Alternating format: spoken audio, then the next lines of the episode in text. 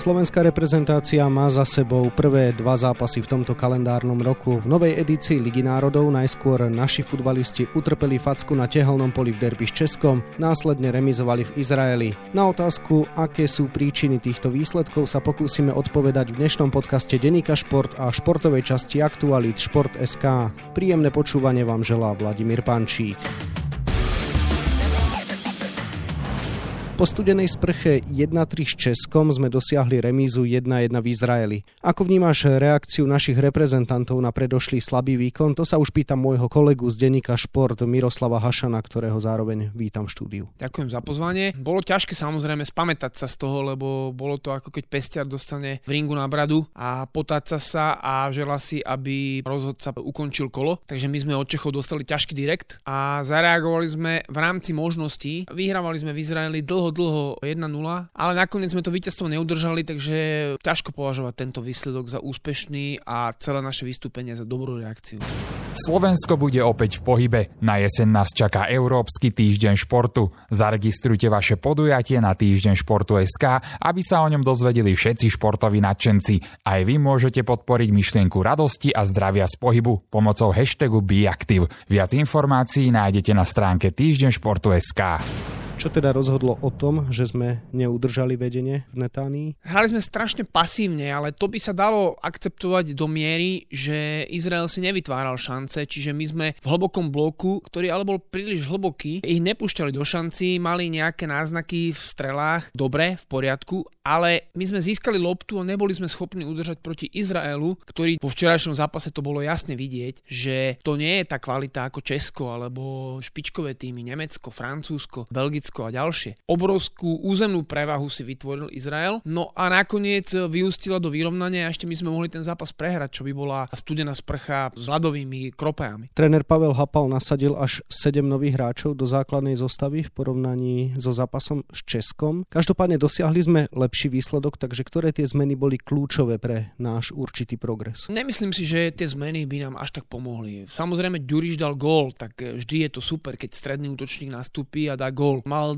ďalšie zakončenia hlavou minulú bránku, potom zakončoval technickou strelou k ľavej žredi, to brankár vyrazil, čiže nedá sa mu vyčítať, že by nebol aktívny smerom dopredu. Na druhej strane viac mohol loptu podržať, mohol byť e, aktívnejší taký do hry, ale OK, nebol by to nejaký kameň úrazu. Kľúčové bolo, že naši hráči na čele so Škriňárom sa v obrane zlepšili, Škriňár hral výborný zápas, i keď ťažko to tak hodnotiť po 1-1, ale vyhral všetky osobné súboje, bol agresívny, predskakoval, v rozohrávke sa nemýlil absolútne, bol kráľom ihriska. Kľúčové bolo to, že sme jednoducho lepšie bránili, ale samozrejme Izrael nemal takú kvalitu. Lobotka sa oveľa viac dostal do hry, to rozostavenie bolo iné. Kucka bol v kľúčových veciach zapojený a bol v góle. Bero samozrejme výborne priťukol Ďurišovi, ale tí hráči, ktorí nastúpili, nebolo to tak, že teraz wow, už sme ich našli, už ich máme, teraz je to skvelé a my môžeme proti komukoľvek ísť hrať. Tréner Pavel Hapal po prehre s Čechmi kritizoval pripravenosť hráčov hráčov, teraz postavil viacerých futbalistov, ktorí už majú ligu v plnom prúde. Spomenul by som okrem Michala Ďuriša aj Martina Koscelníka či Jaroslava Mihalíka. Pomohlo možno aj to mužstvu, že napokon predsa len udržalo v tom veľkom teple a vlhku to tempo zápasu a že inkasovalo až v závere? Nemyslím si to. OK, Kostelník hral sympaticky, ale nevyhol sa chýbam. Samozrejme mal aj svetlé momenty, bol to jeho prvý zápas, takže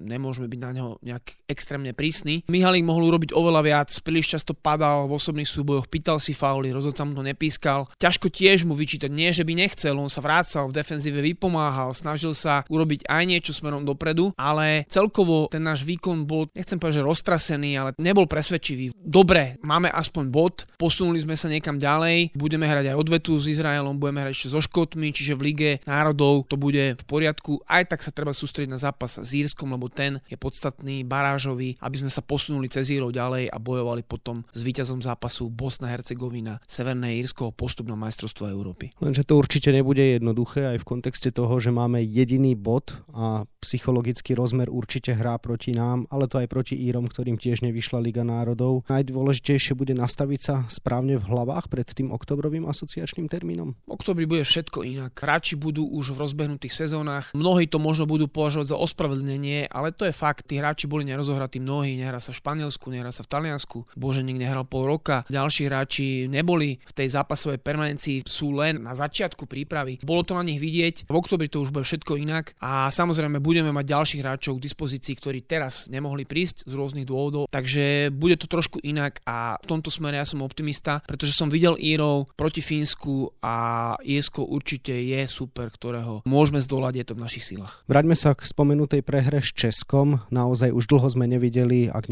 nerátame zápas s vicemajstrami sveta z Chorvátska, stretnutie, v ktorom sú naši reprezentanti doslova prevalcovaní. Keď sa s odstupom času trošku na to pozrieš, čo bola príčina nášho výbuchu? Tých príčin je veľa, samozrejme. Veľa sa hovorí o tom, že systém nebol na vine. Ale treba si povedať, že bol. Ten systém bol zlý, lebo mužstvu vôbec nesedel. To mužstvo sa cítilo diskomfortne v tom systéme. Tí hráči museli rozmýšľať v systéme 3-5-2, čo majú robiť, kam majú bežať a na to nemali absolútne čas. Česi vysokým napádaním, vo veľkom tempe, súbojovo, fyzicky vynikajúco pripravení. Nás prevalcovali naozaj, ako si povedal. A my sme samozrejme mohli tušiť, že budú hrať vysoký pressing, lebo to je hra Slávie a je to postavené na tom, ako hra Slávia. Soufal s Božilom nakoniec to aj ukázali aj s Masopustom, že podali výborné výkony, ale všetci českí hráči hrali dobre, pretože my sme hrali zle, mali sme dlhé ihrisko, sme si sami robili zle. Ani toto všetko neospravedlňuje hráčov, pretože mali do toho zápasu dať viac srdca, viac bojovnosti, väčší dôraz v osobných súbojoch a potom by to možno vyzeralo trošku inak. Systém 352 si označil ako nevhodný, ale realita je taká, že máme veľa stopérov a veľa stredových záložníkov a máme problém na krajoch a v kontexte toho sa logicky núka systém 352, kde sú vlastne len dvaja krajní hráči. Prečo je teda zlý pre našu reprezentáciu? Pretože ten systém je náročný po taktickej stránke. On ten systém krásne vyzerá pri mužstve, ktorého vie hrať. Inter Milano napríklad ho forsiruje pod trénerom Contem,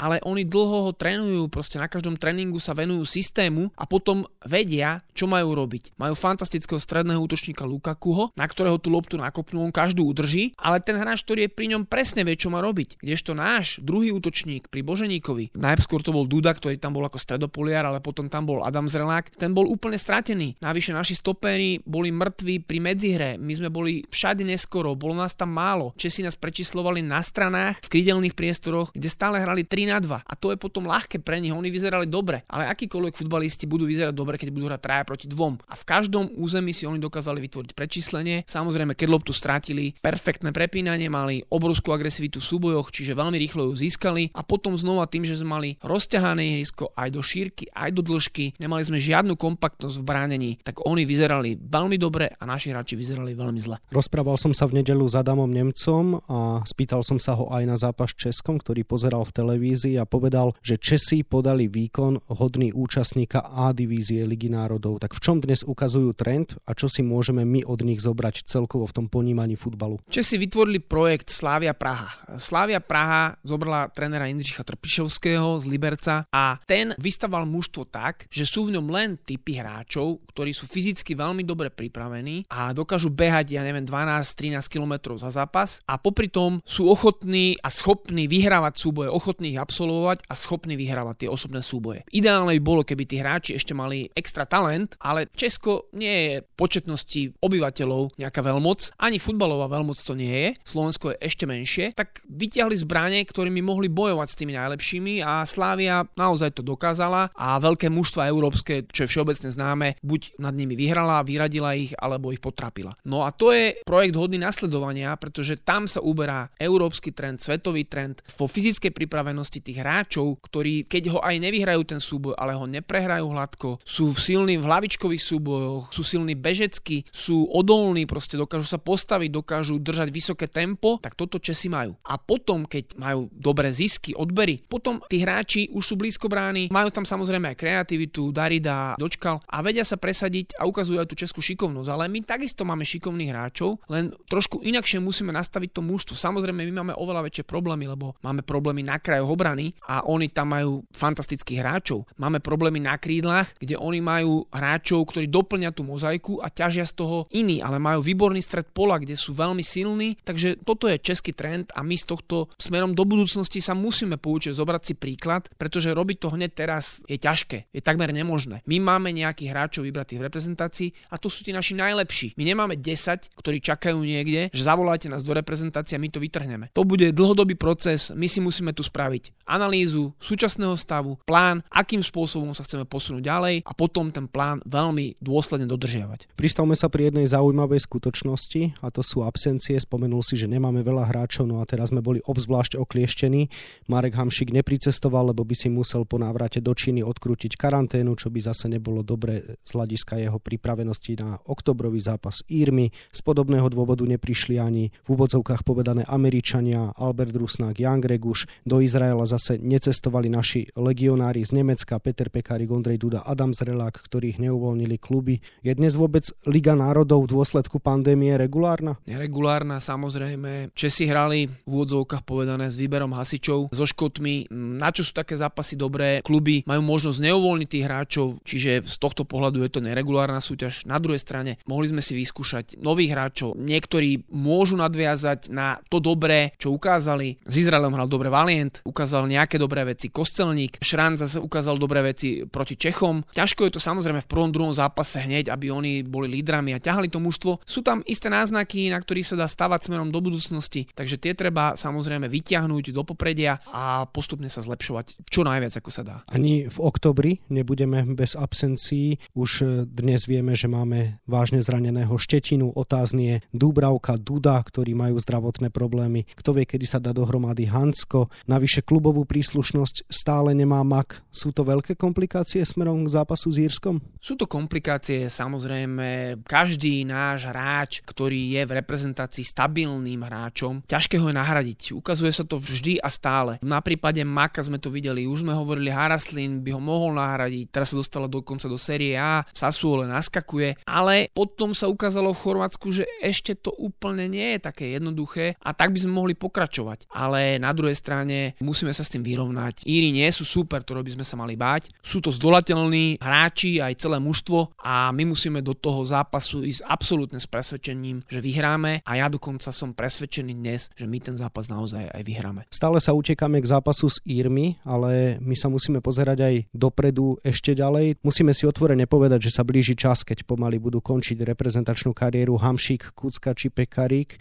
Pozeráš sa na budúcnosť s optimizmom? Dokážeme ich nahradiť? Sú dnes už na to pripravení, ja neviem, Duda, Beneš, Bero alebo aj ten Kostelník? Práve, že sa ukazuje, že tí naši mladší hráči, ktorí odišli do zahraničia, sa nevyvíjajú tak, ako by sme si prijali, ako aj oni by si určite prijali. Nebude to jednoduché, dokonca teraz to vyzerá, že sa nám to ani nepodarí týchto hráčov nahradiť. Ale na druhej strane vyrastajú tu nové iné talenty. Čas ukáže, kto z nich sa naozaj presadí aj na medzinárodnom fóre, ale stále je to takým pokusom a omylom, náhodilosťou. A my musíme ešte raz urobiť plán, podľa ktorého tých hráčov budeme tu na Slovensku v mladom veku vychovávať a pripravovať do medzinárodného futbalu a potom ich do toho medzinárodného futbalu musíme posunúť, pretože naša liga nie je taká kvalitná, ani Česká liga nie je taká kvalitná, ani Polská liga nie je taká kvalitná, aby ich pripravili na skutočný medzinárodný futbal veľkého formátu. Nebavme sa o Izraeli, ale bavme sa o tých mužstvách, ktoré budeme musieť zdolávať, ak sa chceme kvalifikovať na ďalšie šampionáty. Pristavme sa k osobe trénera Pavla Hapala. Čo by si mu za tento asociačný termín vyčítal a je niečo, za čo by si ho zase pochválil? Sú to spojené nádoby. Proti Česku vyskúšal systém 3-5-2. Naposledy sme ho hrali v Ljubljane proti Slovensku a prehrali sme ten zápas síce iba 0-1, ale výkon bol katastrofálny. Teraz sme podali katastrofálny výkon proti Česku. Takže sa aspoň definitívne potvrdilo, že, že to 3-5-2, tí hráči sa neučia v mladosti, nemajú to zažité, i keď v tých veľkých kluboch hrávajú v rôznych rozostaveniach, lenže tam sú proste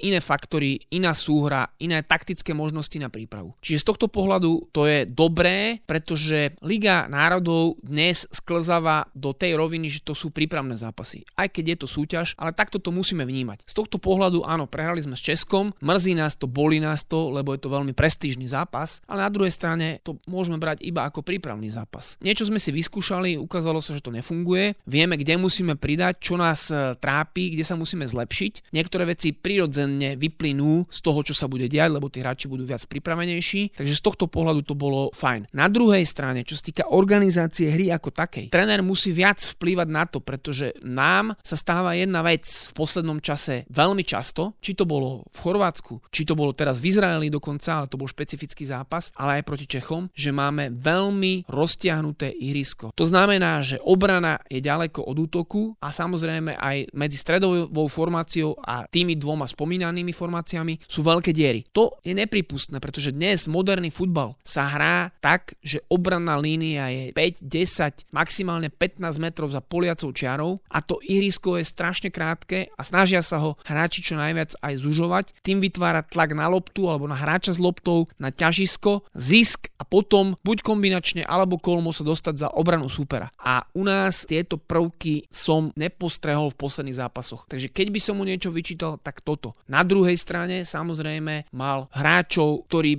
prišli na začiatku prípravy, v polke prípravy, nerozohratí, pol roka bez zápasovej praxe. Ja neviem, čo všetko možné tam bolo, zranení, nemohli prísť kvôli korone. Čiže nedá sa to zase teraz len hodiť, že OK, Hapal je ten jediný zlý a máme vyníka a toho potrestáme a šibnutím čarovného prútika to zmení. Na druhej strane, pamätám si situácie v slovenskom futbale, keď verejnosť a všetci ľudia odpisovali hráčov a zrazu sa vymenil tréner a my sme postupili na majstrovstva sveta a postupili sme potom na majstrovstva Európy. Musí prísť možno nejaký impuls, že ten tréner naozaj zblázni v dobrom to mužstvo a vymačka z neho maximum a potom sa to ukáže na oveľa zlepšených výsledkoch. Po zápase s Českom dostal Pavel Hapal otázku, či cíti tlak na svoju osobu. Bolo vidieť, že ho to tak trochu aj ránilo a odpovedal iba bez komentára. Sú v dnešnej situácii tieto otázky na mieste, keď máme pred sebou ešte barážové duely? Je to normálna, legitimná otázka.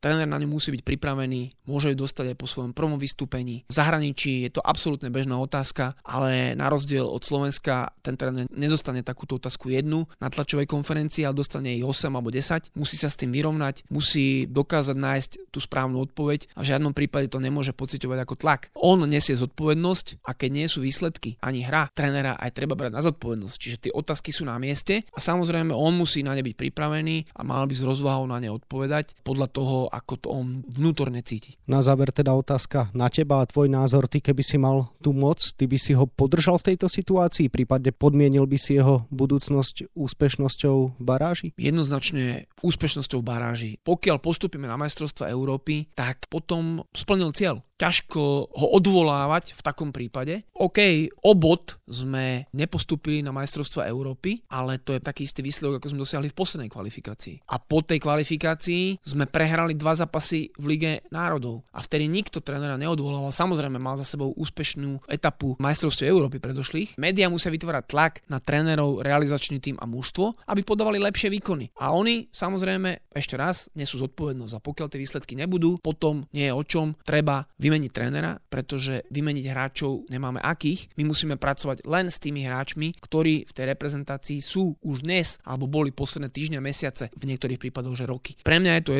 jednoznačné, keby sme teraz siahli k zmene, ten tréner nebude mať absolútne žiadny priestor na to, aby to mužstvo pripravil, aby nejaké myšlienky do neho vniesol. Samozrejme, mohlo by to náhodou výjsť, ale stále to bude iba náhoda. OK, Baráž ukáže, postupíme cez Irov, a potom cez víťaza druhého zápasu sme na majstrovstvách Európy, ciele splnený. A potom sa môžeme baviť o tom, že čo a ako môžeme zlepšiť, či s týmto trénerom, prečo s týmto trénerom, ak nie s týmto trénerom, s akým trénerom, aká je naša koncepcia, čo chceme, aby naša reprezentácia hrala, ako sa vyrovnáme s handicapom, ktorý sa nám ukazuje v podobe krajných obráncov, v podobe krídel, čo budeme robiť do budúcnosti, čo budeme robiť so Slovenskou lígou, ako budeme podporovať kluby, ktoré forsírujú slovenských hráčov v lige a ako budeme budeme podporovať kluby, ktoré majú akadémie, ktoré podporujú mládež. To sú všetko samozrejme mnoho, mnoho otázok, ktoré treba sa nad nimi zamýšľať už teraz a treba hľadať odpovede a najmä by ich mali hľadať kompetentní. Toľko môj kolega z denníka Šport Miroslav Hašan, ktorému ešte želám pekný deň a ďakujem za rozhovor. Ďakujem za pozvanie. Tému tohto podcastu sme vyčerpali a komu informácie zo sveta športu nestačili, tak sa môže zastaviť v novinovom stánku pre dnešné vydanie denníka Šport. Nájdete v ňom aj tieto témy. Stagnácia výkonnosti je dôvod konca trénera Kozáka. To povedal generálny riaditeľ Slovana Bratislava Ivan Kmotrík, ktorý vysvetľuje, prečo dostal priestor slovinec Darko Milanič. Súbojom Skalica Slovan sa po pol roku súťažného pôstu začal hokejový superpohár. V novej súťaži proti sebe nastúpi 16 tímov z dvoch elitných slovenských líg. Mal som aj smolu. Týmito slovami hodnotil cyklista Peter Sagan počas voľného dňa na Tour de France svoje výkony v prvých etapách. Aj napriek jeho vyhláseniu mu patrí zelený dres. S podcastom Deníka Šport a Šport.sk sa opäť prihlásime v piatok. Dovtedy vám pekný deň želá od mikrofónu Vladimír Pančík.